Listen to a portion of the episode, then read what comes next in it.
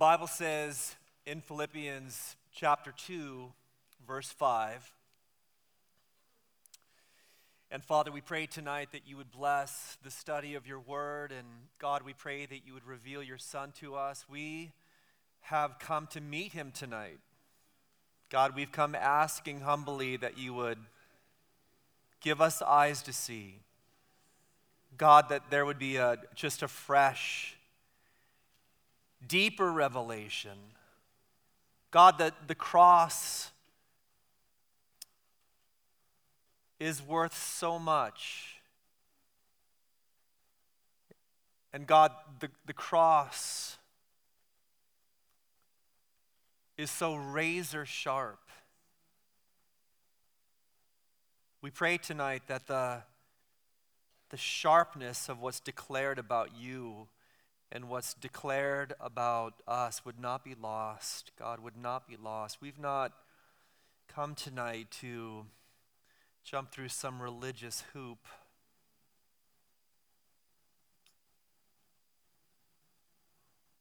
Father, we pray that your Holy Spirit would not just fill this place, but that He would fill our lives, lead us to the Son. Give us ears to hear what you have to say to us tonight. Transform us. God, change us. Don't leave us. Don't let us leave the same as when we came in. And so we give this time to you, and you have our full attention. You have our full attention. We've come undistracted. And so settle our hearts, God, that we would receive tonight. In Jesus' name. Well, the Bible says, Let this mind be in you, which was also in Christ Jesus, who being in the form of God did not consider it robbery to be equal with God, but made himself of no reputation, taking the form of, form of a bondservant and coming in the likeness of men.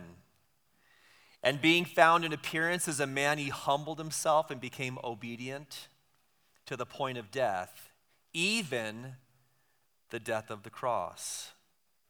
Let me read that again.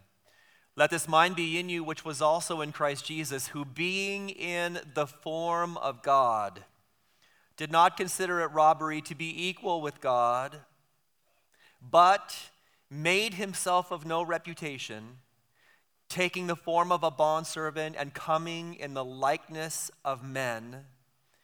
And being found in appearance as a man, he humbled himself and became obedient to the point of death, even the death of the cross.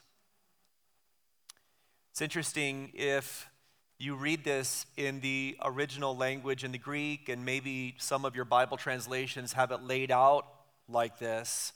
But in the Greek, each of these phrases are presented uh, in the, the way the Psalms are. So the reality is, this was a hymn of the early church, all the way down to verse 11. Uh, it's called a poetic narrative. And so the way that it was written was there were phrases, like in a poem, short phrases that you would read, but the church knew this and sang this together as a hymn. And it's in fact considered to be Paul's master story. This may be one of the most deeply theological portions of Scripture in all of the Bible. And, and really, I think that the theologians who believe this to be Paul's master story, I believe that they believe that because this was the epicenter. This, this story was the epicenter of the Apostle Paul's life. It was the epicenter of his preaching it was the epicenter of his apostolic ministry. Listen, I'm saying to you that everything about the Apostle Paul came back to what we just read together. It was the epicenter of his life, and rightly so, because the cross is the center of human history. I don't know if you realize that tonight. You know, there are many uh, magnificent moments in human history, but none of them, none of them compare to the moment when God Himself was crucified for us. In fact, the cross is the ultimate revelation of the triune Godhead. I'm saying to you tonight that if you want to understand God, if you really want to understand God, you need to look to the crucified Christ. That's where your eyes should set. That's where your heart should ponder. That's where your thoughts should meditate and, and mull over. Because all that can be known about God, to the extent that we're able to know Him, is known most greatly through the cross. Now, listen, of course, when we talk about the cross and we talk about knowing God, fundamentally we talk about having access to God. Because how can you know God unless you have access to God? And the only way to have access to God is through faith in the sacrifice of His Son. And so, yes, absolutely, of course, when I say to you tonight that to really understand God, you have to look to the crucified Christ, of course, I mean.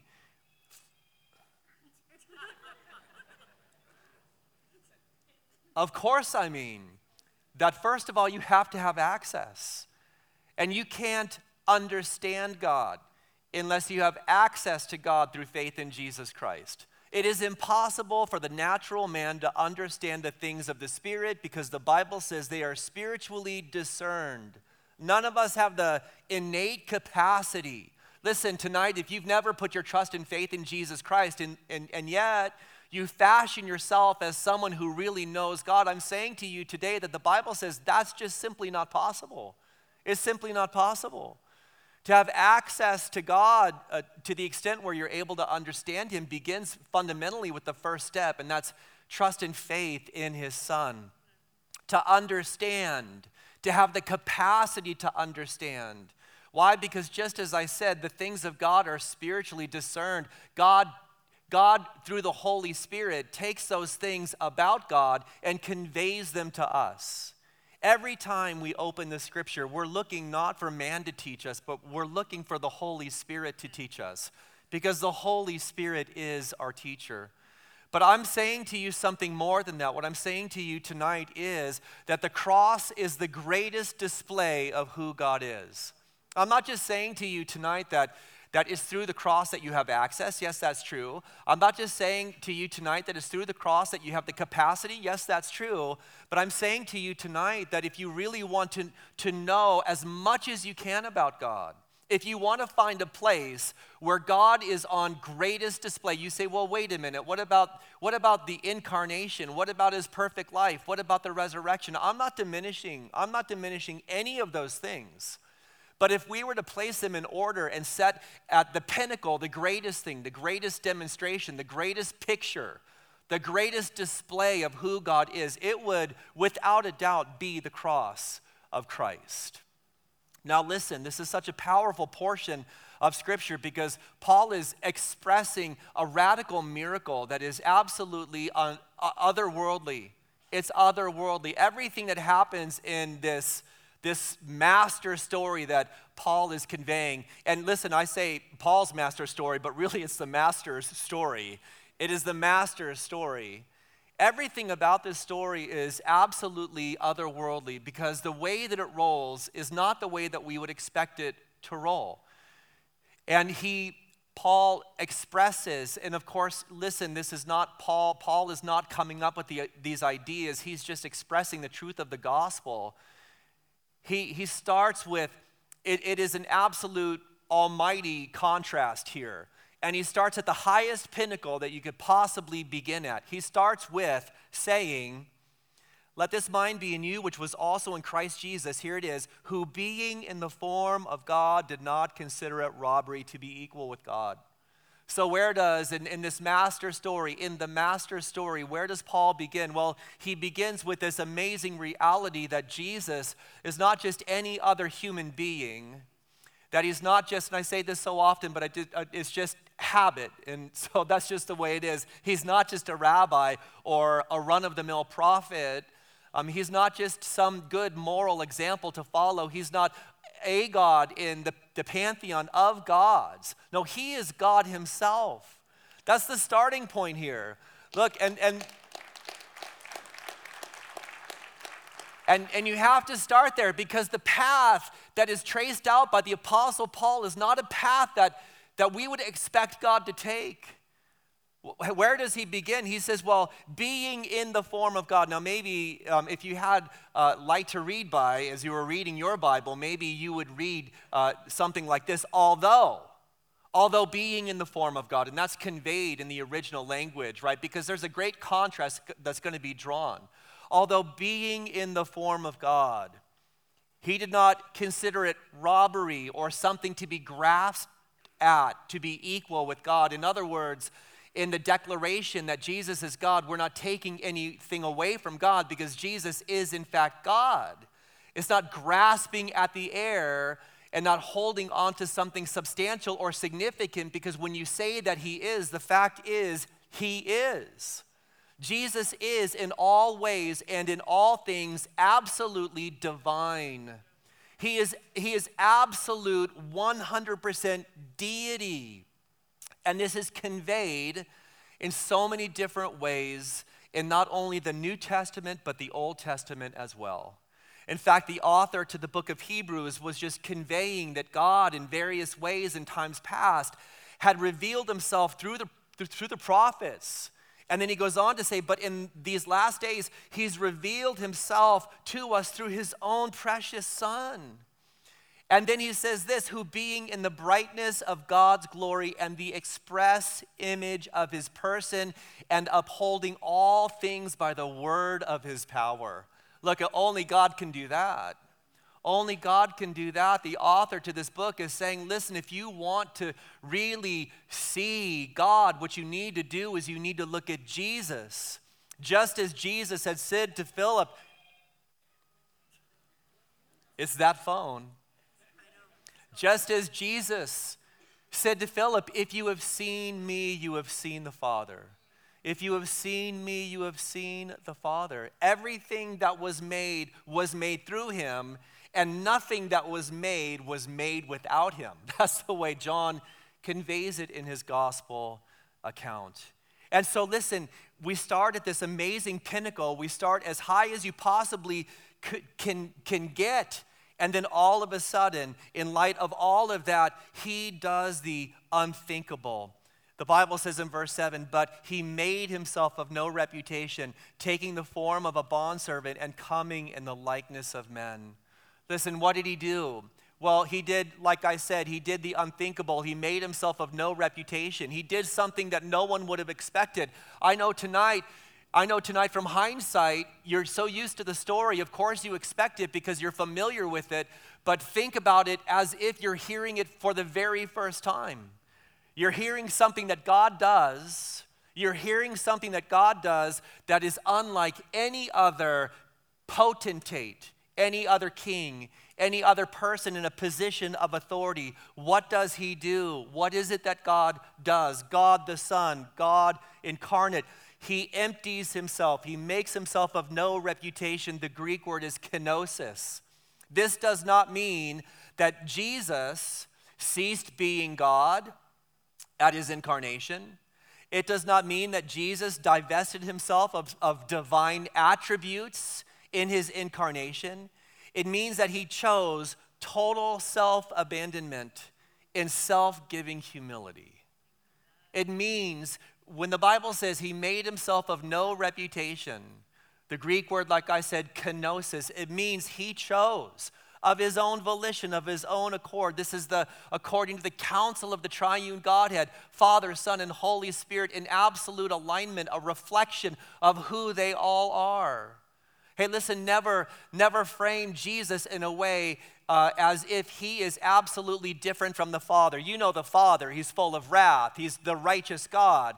He, he is the one who he doesn't let anything get by. He's ready to judge sin. And then on the other hand, you have merciful Jesus who walks in humility. No, no, that's not the way the triune Godhead works. Everything that we're going to see tonight is an expression of not only the Son, but is, it is an expression of the triune Godhead through the Son. What did he do?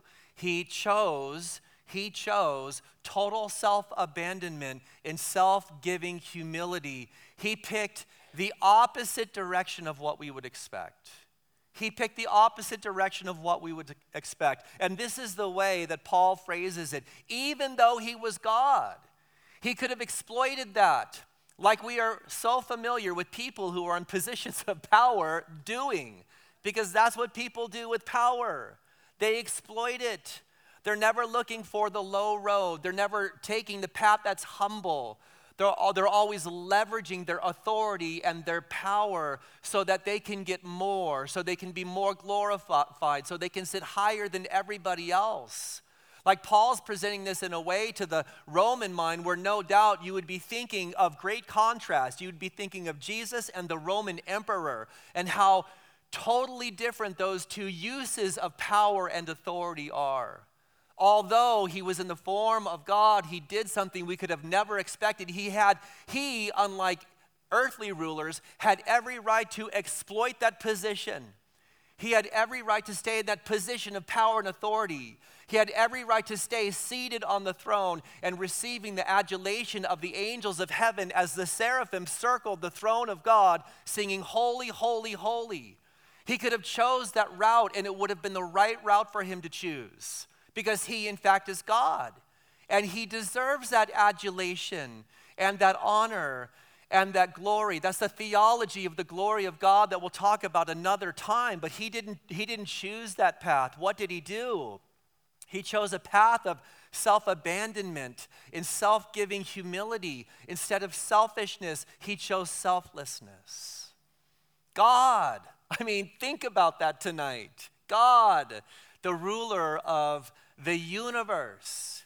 Instead of thinking about himself, he thought of us. And by the way, this wasn't a, passing moment of obedience where Jesus, in taking this path, in choosing this road that is an otherworldly road with respect to authority and power that we would not even choose ourselves. We would not choose this road for ourselves. Sometimes we frame it like, well, you know, he did that. It was, a, it, was, it was just for a moment, right? I mean, he did something he didn't want to do. He did something he didn't want to do. He did something that wasn't really a, a, full expression of who he is. And I would say to you, no, this is in fact a revelation of his nature. This wasn't a passing moment. This expression of humility wasn't Jesus something that was do wasn't something Jesus was doing that was outside of the character and the nature of God. No, it's the exact opposite. And this is what is so unfathomable for us. Like I said, is so unnatural to us. What did he do? He chose a path of humility because God himself is humble. This is what God does because this is who God is. God is humble. Man, have you have you thought about the implication of that? Have you framed that as one of the characteristics and attributes of God that you love so much?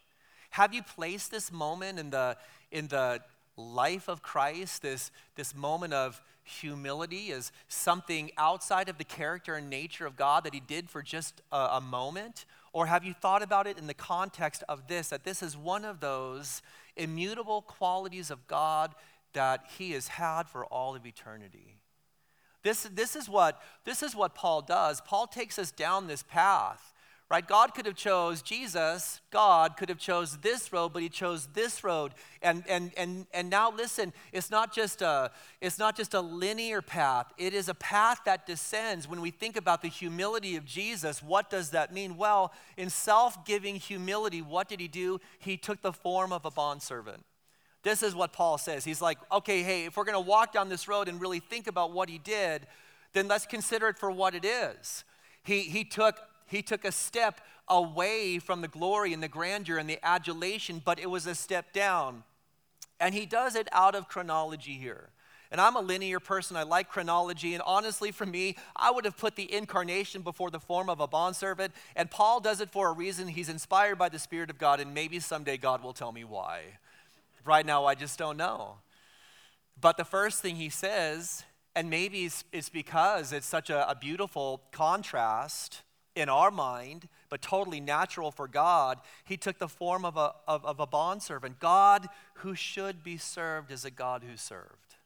Man, God who should be served is a God who served. Now, listen, if you're reading this in the original language, you get exactly what Paul is saying because Because Paul says in Greek, morphe theos, morphe doulos. Morphe theos, form of God, morphe doulos, form of a bondservant.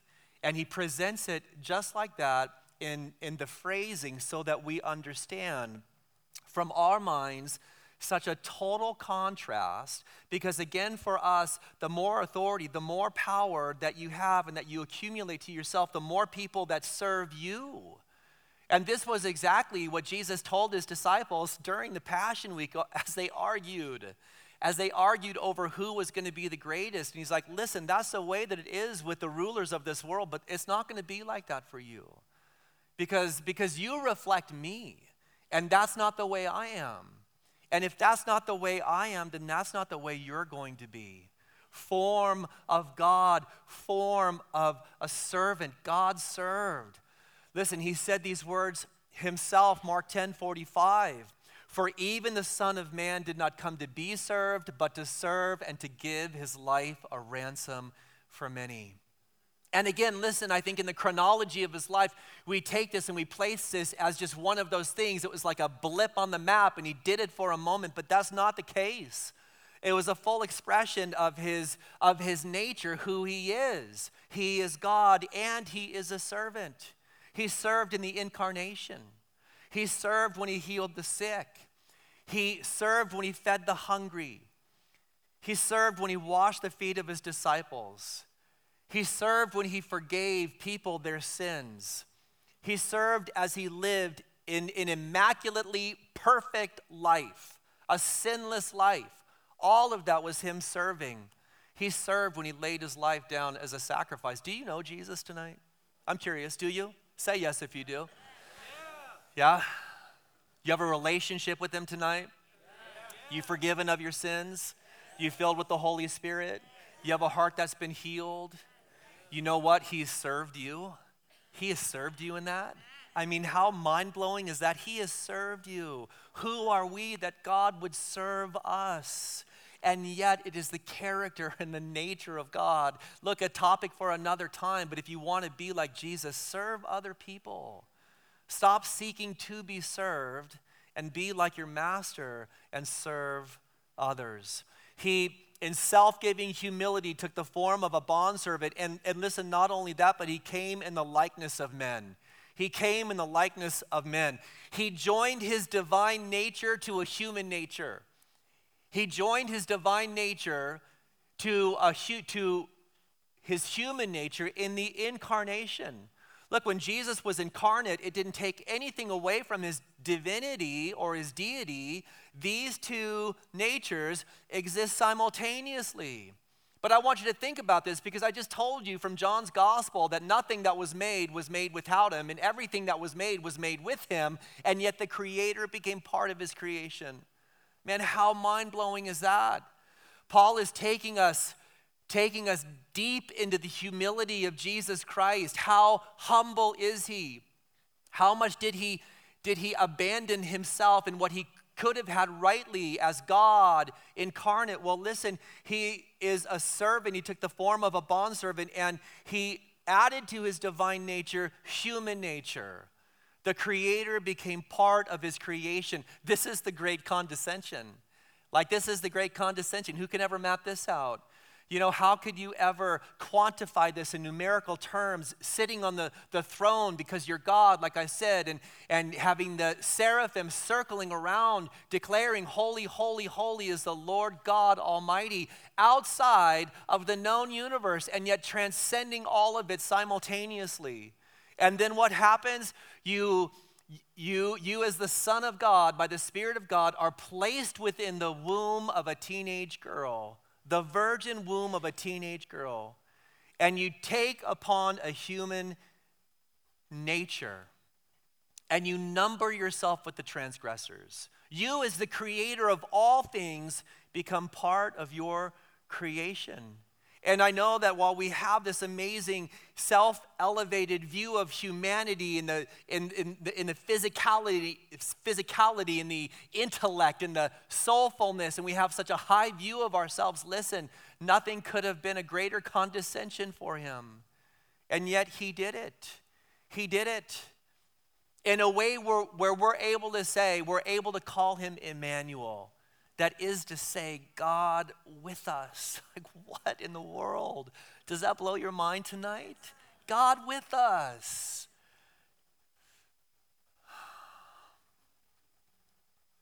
Doesn't that astound you? Doesn't that amaze you? Isn't that shocking to you? Hey, maybe you're so familiar with, with these theological principles that, that the fact is this is a well trodden path for you, and the sharpness of it's just frankly been lost. And, and that, that is why it's so important for us to have times every year where we, where we think deeply about these things. Like, this is not just a Good Friday service in the sense of, well, I go to church every Good Friday, and so, you know, I'm going to roll in and, and, you know, pay my respects. Pay my respects to the Lord. No, we're doing something different here. We're, we're asking God to give us a deeper revelation. We want to know Him more. We, we, the fact is this some of us need the soil. Some of us need the soil of our heart to be retilled, retilled. Listen, because we go through the motions and it's a well trodden ground, but you know, the, the freshness, the power of it has been lost on us. It's been lost on us. And we can talk about things and we can say things like Emmanuel, and yet, listen, the, the bomb doesn't go off anymore in our hearts. The bomb doesn't explode. Our mind isn't blown. You know, we think, well, yeah, I heard that story before, familiar with it. Of course, thankful for it. But you know, we, we don't have that same sense of being shaken to the core. God help us. Listen, God help us to be in a place where these things are just not commonplace. And, and the truth is, it seems to me that for the Apostle Paul, they weren't commonplace. The further down in the humility that he goes, the more astounding the picture of Christ is what did he do? He came in the likeness of men. This is the mystery of the hypostatic union. Two natures, a finite and an infinite nature, contained within the same person. Man, if that doesn't blow your mind, I don't know what will. The Transfiguration was such a beautiful glimpse, right? Such a beautiful glimpse on, on that mountain. Peter, James, and John, the voice of God speaking from the cloud, This is my beloved Son in whom I'm well pleased. Hear ye not that phone. You're going to shut that off right now, is what you're going to do. Hear ye him. Hear ye him. Wait a minute. We've got Elijah and we've got Moses. They're nice guys, but they're nothing compared to Jesus, right? Hear ye him. And then what happens? And then what happens? His glory is on display. His glory is on display. Peter says it like this, and the gospel accounts convey it as well that he was shining so brightly, it was a white that was whiter than any white he'd ever seen. Like, you can't clean clothes that white. That's in the original language. You check it out yourself. You can't clean clothes that white right? And, and, and all of that was simply an expression of his divinity, his deity. And so you have that beautiful moment where they see the, the hypostatic union, the humanity of Christ and his deity. But listen, I just want to say that's nothing compared to the cross. That is nothing compared to the cross, to the crucified God to the one who hung on the cross for you and for me. And, and this is what Paul does. He says, Man, we're going to follow this path. It's going to take us down self giving humility, form of a bondservant, likeness of men. But then he goes on to say, And being found in appearance as a man, he humbled himself and became obedient to the point of death, even, right? Bondservant, human being, willing to die willing to die? Who would be, who would be in that position, in that place with that power, and yet be willing to die as a sacrifice? And, and Paul goes on to say, listen, not, not just that, but even, even the death of the cross. And, and why was this so big in the mind of the, the apostle? Because this is what Jesus did. He, he died as a malefactor. He died as, as someone worse than a common criminal, the perfect Son of God. He died a death that expressed a death of someone who would have been cursed. It was the most ignominious way that a person could die. From the Jewish perspective, when someone was hanging on a tree, it meant they were rejected by the people. That was reserved for someone who was cursed among the people of God by the God of the law. That reflected somebody who had been totally without exception, excluded from the covenant of life. Jesus was taken outside of the city walls and he was crucified, taken outside of the city walls as an expression. This was the way it worked of saying, You're not one of us. You're not, you're not worth, you're not worth being among the number. You've been cast out, you've been rejected. We consider you to be cursed and, and not just outside of the city walls, but he hung on a tree. Paul said this in Galatians 3:14, Christ has redeemed us from the curse of the law, having become a curse for us. And have you thought about that lately? Have you thought about that lately? You can say thank you, Lord, right now for that. That would be appropriate just to say thank you to him. Christ has redeemed us from the curse of the law, having become a curse for us, for it is written back in the Torah, Cursed is everyone who hangs on a tree. Man, what did he do? What did he do for you? What, did he, what was he willing to do? What path was he willing to take? How low was he willing to go? Even in the Roman mind, the most degrading form of punishment was crucifixion. The, the, the greatest way that you could shame a person or embarrass a person was to crucify them. In fact, the Roman people considered crucifixion to be so degrading that they wouldn't even mention the cross in civilized company. You just wouldn't talk about it. You just wouldn't talk about it. The conversation wouldn't go there because it was beneath your dignity to talk about the cross. And yet, that's exactly what he did for us. He went to the cross for you. He went to the cross for me. He went to the cross for the world. Listen, the day that he was slaughtered, the day that he was slaughtered was the day of Passover. It was a day of butchery. It was a day where the lambs were brought to the Temple Mount and they were slaughtered. I will tell you on that day, the blood was flowing. The blood was flowing from the Temple Mount as those sacrifices were, were brought to the priests on behalf of the people. And there were channels that were designated for all of that blood to flow. And yet there was one, there was one taken outside of the city. There was one who had been abused by Pilate and his soldiers, and Herod and his soldiers, Caiaphas and the temple guard one who had been beaten beyond recognition, one whose beard had been plucked out, one who had been covered with a, a sheet and slapped and hit in the face as he had been covered with the spit of men. Being considered so unworthy that those who considered themselves religious leaders and in the know concerning God just spat on him, just spat on him. He was willing to be scourged, his arms stretched out and tied to a wooden stake as the torturers flayed the flesh from his upper body to the extent where raw muscle was exposed. He was mocked and jeered, placed in a gorgeous robe with a staff in his hand, a crown of thorns set on his head, that staff torn away, and then they used it to beat the crown of thorns down upon his head. As the people cried out, as the people cried out, Crucify him, crucify him. His blood be upon us and our children.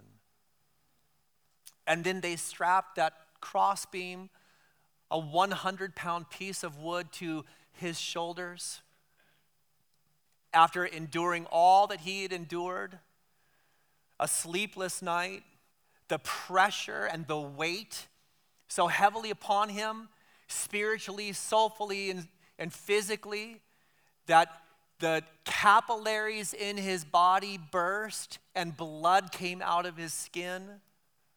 After all of the beating, making his way most likely through the Damascus gate, he broke under the weight of that patibulum.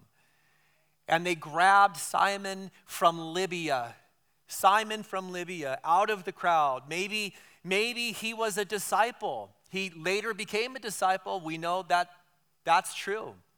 And his sons became worshipers of Christ. Look, how could you not after that?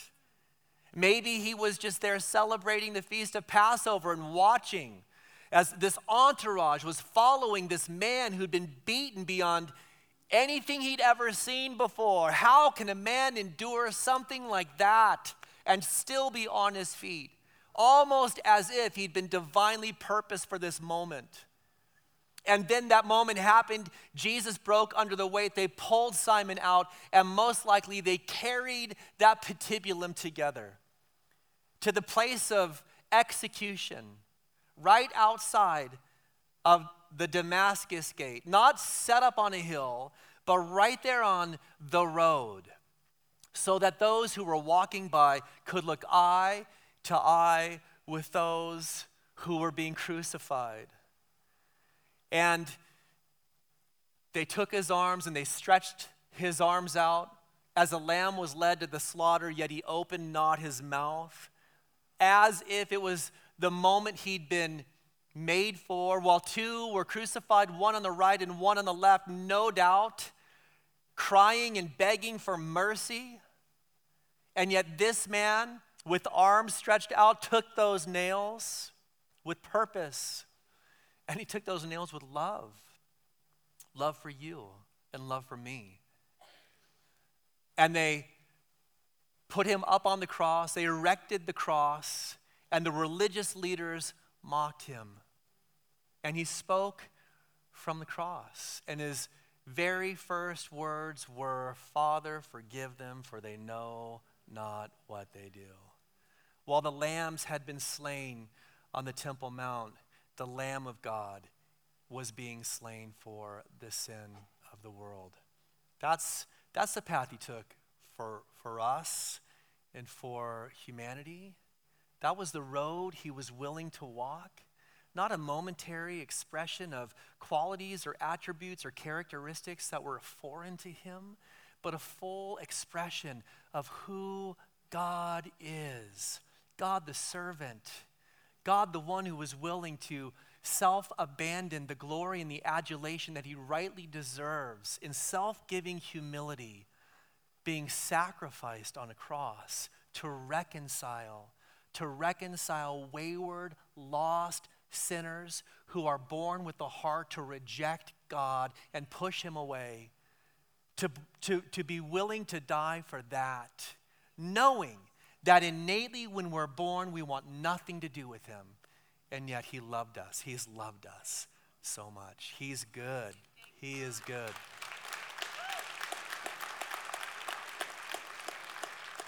We're going to have a time of communion now and a time of worship. And the way that we're going to have this time of communion is there is in, next to your seat a little holding uh, thing for the communion elements. So you've got communion elements right there. Uh, they have two seals on either side.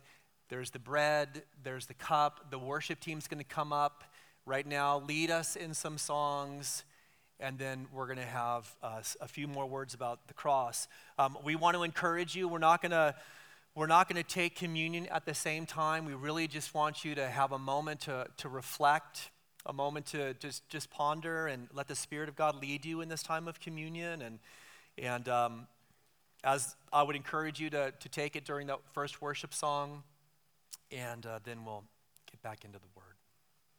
Father, we're thankful we're thankful for your son, and we're thankful for how deeply you love us. And we really, we have just such a, a limited understanding. God, what it's just a drop in the bucket. That's all it is. But God, fill our bucket with more drops. God, fill us with a deeper understanding.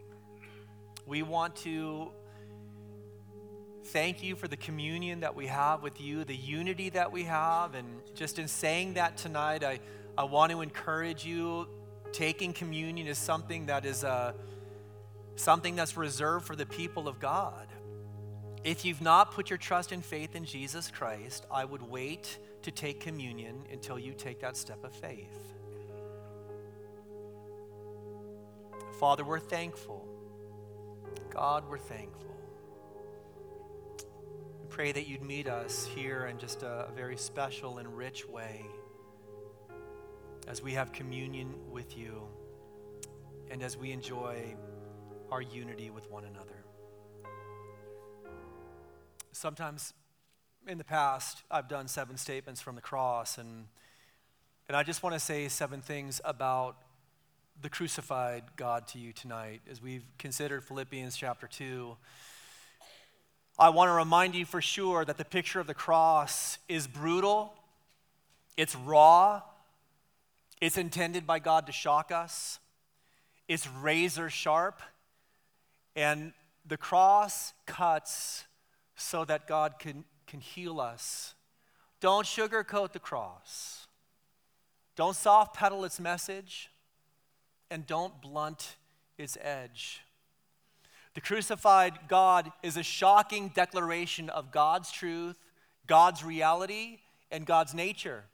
When you consider the cross, it demands that we deal with the reality that God is this holy, that sin is this evil, that the solution had to be this drastic, and that God is an all loving God, and that his love can't be measured. It's immeasurable. The cross declares that the, le- the, the, the, love of God is immeasurable. The crucified God awakens us from the anesthetic of human society. And by that, I simply mean the mantra of human thinking is self affirmation. You know, we say to ourselves, we're good enough. Listen, maybe there's some minor adjustments. Maybe there are some things we need to fix. Maybe there are some cosmetic changes that we need to make. And we live in this unending tower of Babel from generation to generation that says we can ascend to the heavens. We can make a name for ourselves, but the cross once and for all destroys that philosophy because you can't and you aren't, and I can't and I'm not. And we collectively can't because we aren't, and we will never be good enough on our own to ascend into the heavens. And we would never want to live in a way where we would make a name for ourselves instead of honoring the name that is above all names, the name that is greater than every name. The crucified God does not unite us to ourselves or society, it places us in contradiction to it. The crucified God promises the pain of repentance and fundamental change. When you look at the cross, you're looking at a crossroad. The cross demands a decision. And there's not multiple ways to go, there's only two ways to go. Before you is God. And when you think of the cross, the two options are you either move forward with God or you turn your back on Him. There's no right, there's no left. There's either forward or there is a way. You're either for Him or you're against Him. You're either a friend of God or you are at war with God. That's why the cross is God's cry to humanity. And I think it's the same cry that He pleaded with the people of Israel with through Ezekiel the prophet. As he said through the prophet, As I say, says the Lord, I have no pleasure in the death of the wicked, but that the wicked turn from his way and live. Turn, turn from your evil ways and live. That's what the cross says. The cross is beckoning you to come and to discover real life. And a choice is set before you. And it's up for you, it's up to you to decide tonight to either move forward with God or to turn your back on Him. The crucified God makes a scandal of the religious person. It confronts us with the present reality of faith in God. Listen, what does God want? What does God want? Does He want a religious trinket from you? Does He want you to jump through some religious hoop? Is he looking for us to establish some, some measure of, of morality so that we can put ourselves on some sliding scale or bell curve and have this view of ourselves where we've placed ourselves in this, in this sliding scale and somehow we can feel better about ourselves because we've modified our, our morality as if what God is looking for is moral reform? No, that's not the message of the cross. That's not, the, that's not what God expects from us or God wants from us. Is it some religious system to follow? He wasn't crucified between two candles, he was crucified between two thieves.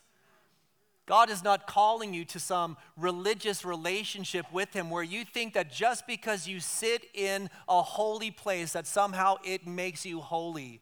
He was numbered with the transgressors, He was crucified between the outcasts. He was outcast himself so that he could pull the outcast to himself. I am an outcast that, that Jesus has received freely and graciously and lovingly.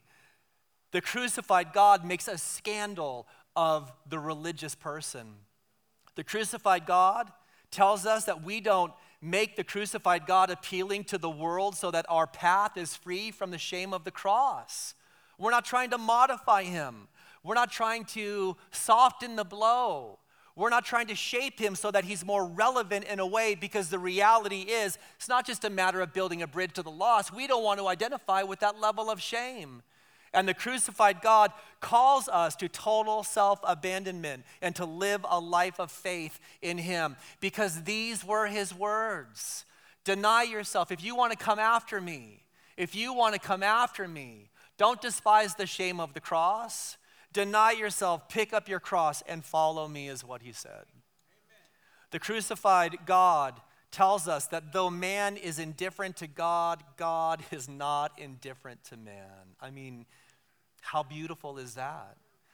Born, compelled, naturally to resist God and to reject God without the knowledge of God because there are none who are righteous, no, not one. There are none who seek after him, and yet, and yet, in spite of that, in spite of knowing that you would be born with a nature and you would live to it where your fist would be raised to God, and there would be times where you would say, God, not only do I not like you, I don't want you.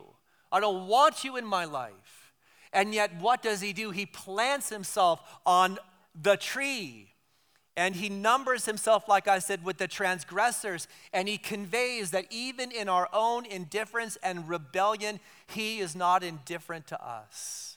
In spite of humanity's rejection, we discover a God who loves us obsessively and, and calls us just as we are. He calls us to come. I mean, it's, it's no mistake that his arms were outstretched wide on that cross, emblematic of his willingness to receive all who would come to him in faith. A declaration to all of humanity that everyone can come just as they are. Tonight, you might be thinking, you know, well, that's not the way it's rolled for me, Pastor. God doesn't really care about me. Really? Really?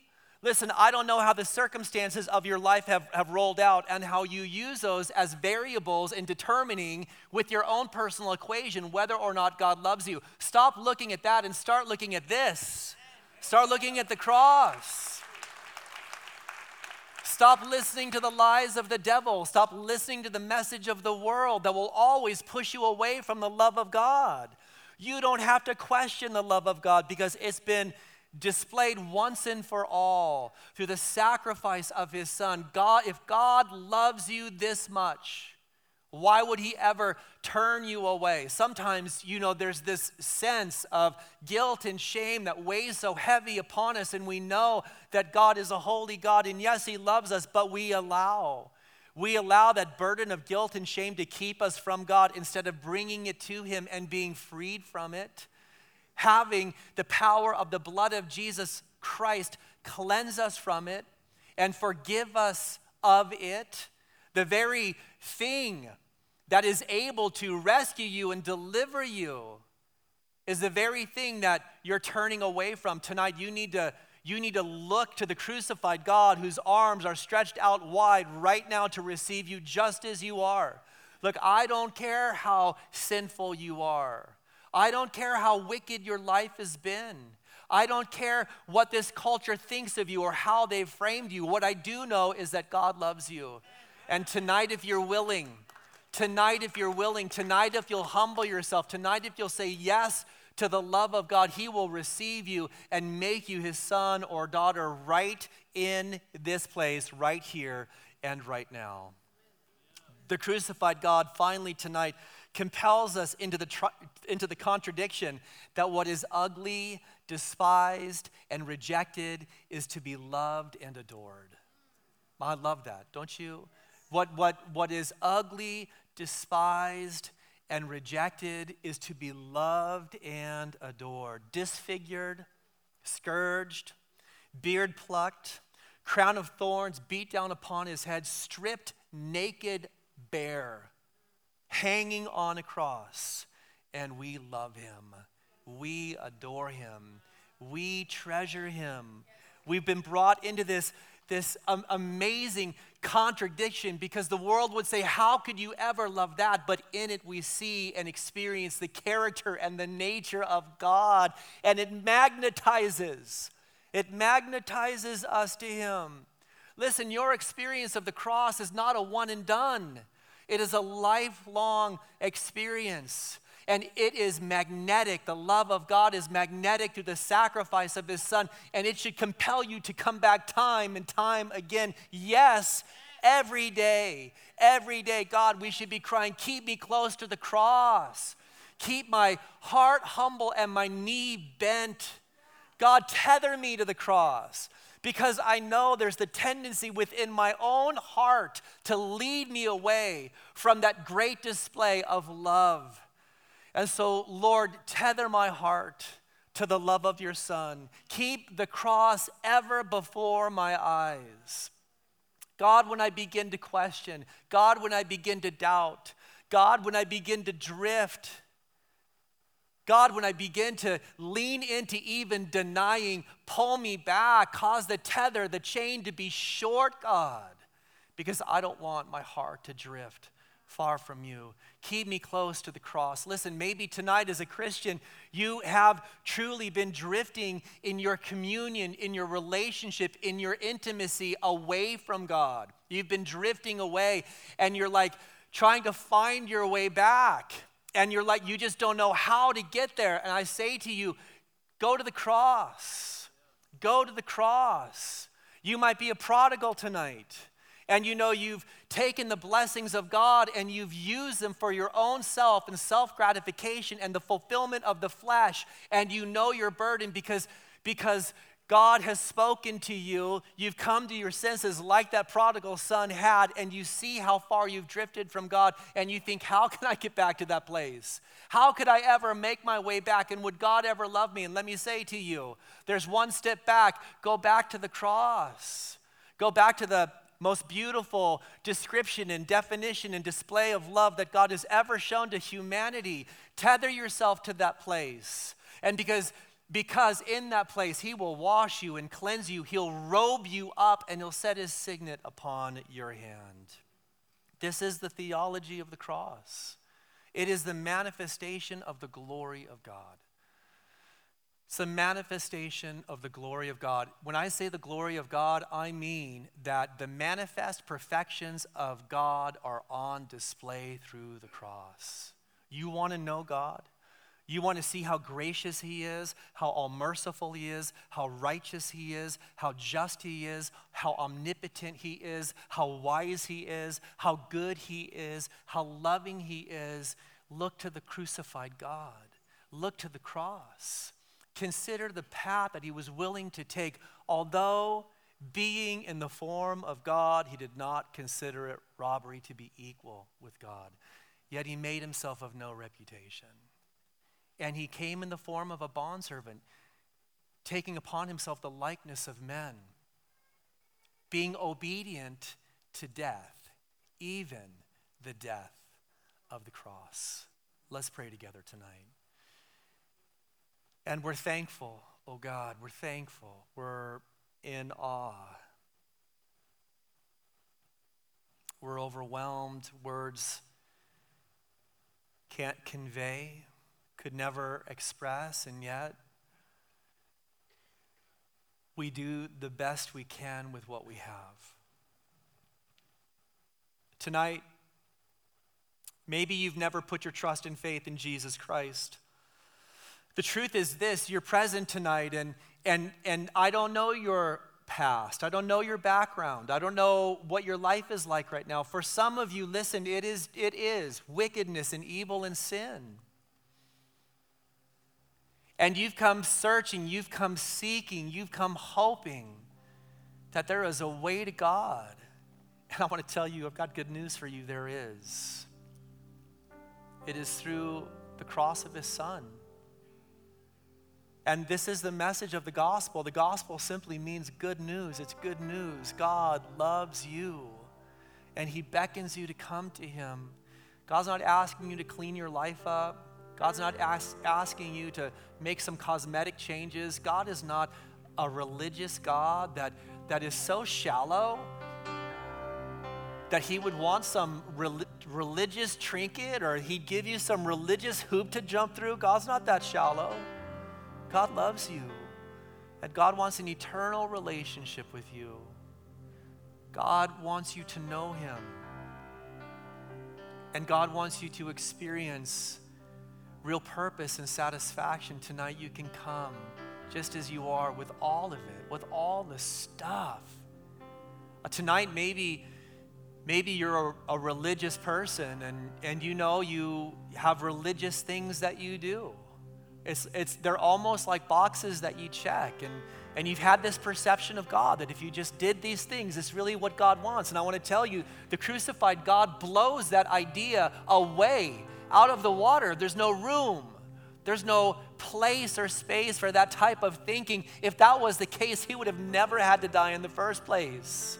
If you could do it, if you could be religious enough, then why would Christ have ever had to die?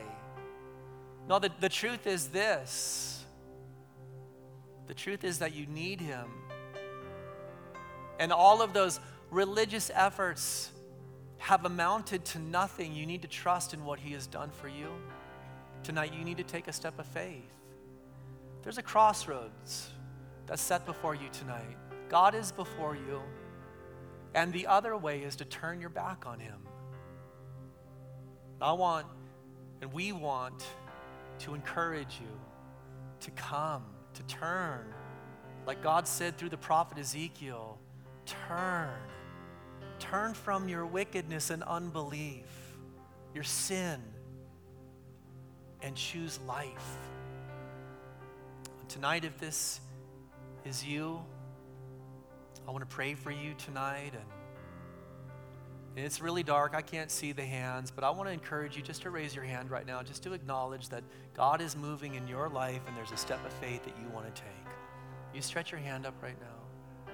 And just acknowledge that. God bless you as you do that.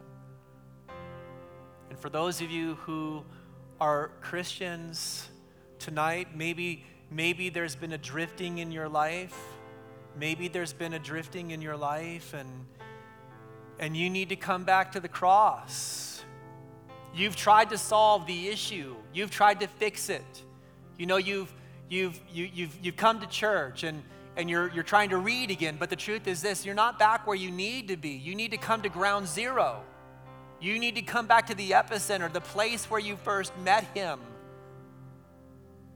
You need to come back to your first love. And if this is you tonight, I want you to raise your hand too. God, God is moving in your life. And there's a step of faith for you to take tonight as well. God bless all of you that are being touched by the Lord. I'm going to lead you in a very simple prayer. You can put your hands down right where you're sitting. Very simple prayer tonight. And I want to encourage you to just sincerely and honestly make this your prayer to God and believe it as you do that God is going to do what He has said He's going to do. If He sent His Son to the cross, why would He not fulfill every promise that comes with Christ? And so tonight, just you just right where you're sitting, you follow me in this prayer. Oh God, Thank you for speaking to me. And tonight I'm making a choice. I'm choosing to come, to come to Jesus, to trust in the sacrifice that He made, to receive your love through Him and the forgiveness of my sins and spiritual life and healing and hope and peace and joy. Thank you for the cross. Tonight I'm choosing to follow Jesus. In Jesus' name I pray. Amen.